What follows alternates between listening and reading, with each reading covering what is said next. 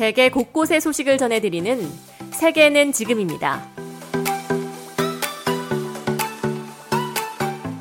요아브 갈란트 이스라엘 국방부 장관은 4일 하마스와의 전쟁에 무력으로 개입해온 레바논 무장정파 헤즈볼라와의 갈등을 외교적으로 풀길 원하지만 그 가능성이 작을 것이라고 전망했습니다. 발란트 장관은 자국을 방문한 아모스 호치스타인 바이든 대통령 중동 문제 보좌관을 만난 자리에서 이스라엘은 헤즈볼라와의 군사적인 충돌 문제를 외교적으로 풀기를 원한다면서도 하지만 그 기회의 창이 열려 있는 기간은 제한적일 것이라고 말했습니다.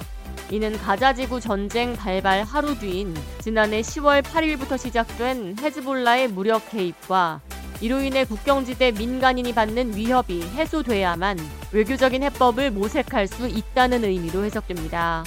헤즈볼라는 전쟁 발발 직후부터 하마스 지지 차원에서 이스라엘의 미사일과 박격포 공격을 가해왔습니다. 이 때문에 이스라엘 북부 국경지대에서 다수의 민간인 사상자가 발생했으며 8만여 명의 주민이 피란 생활을 하고 있습니다. 헤즈볼라의 전쟁 개입과 이스라엘의 보복 공격이 반복되는 가운데 지난 2일에는 레바논 수도 베이루트 외곽의 하마스 시설이 무인기 공격을 받았습니다. 이 공격으로 하마스 정치국 부국장이자 전체 서열 3위로 알려져 있는 살레흐 알아루리가 사망하며 양측 간의 긴장감이 고조됐습니다. 헤즈볼라 최고 지도자인 하산 나스랄라는 3일 TV 연설을 통해 베이루트 공격을 묵과할 수 없다며 이스라엘을 향해 레바논에 대해 전쟁을 벌인다면 우리는 어떤 제한도 규칙도 구속도 없이 싸울 것이라고 강조했습니다. 한국의 국가정보원이 현 시점에서 김정은 북한 국무위원장의 후계자로 김 위원장의 딸 김주애가 유력하다고 판단하는 것으로 나타났습니다.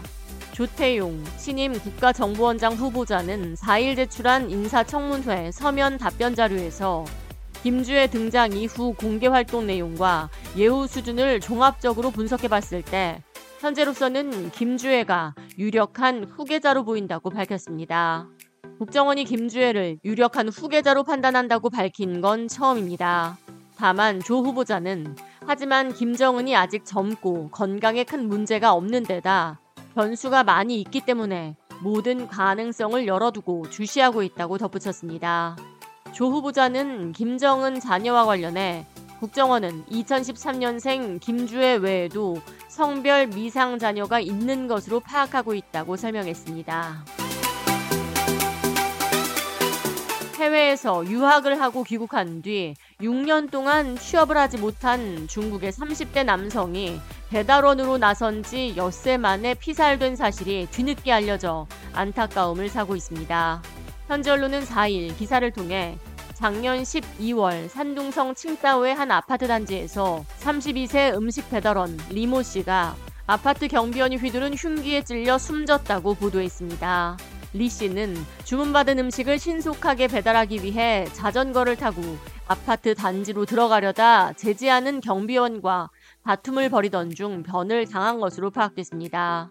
리 씨는 중국에서 고등학교를 졸업한 뒤 호주로 건너가 현지 대학에서 심리학을 전공했습니다. 그를 죽음으로 몰아간 건 배달업체가 지체 시간에 따라 벌금을 물기 때문에 배달원은 배달을 서둘러야만 했고 경비원 역시 배달원을 아파트 단지로 들여보내면 벌금을 내야 하는 규정 때문이었습니다. 경제 부진 속에 중국의 청년 실업률은 작년 6월 21.3%를 기록해 사상 최고치를 기록했으며 작년 7월부터는 실업률을 대외적으로 공개하지 않고 있습니다. 지금까지 세계는 지금 이하예입니다.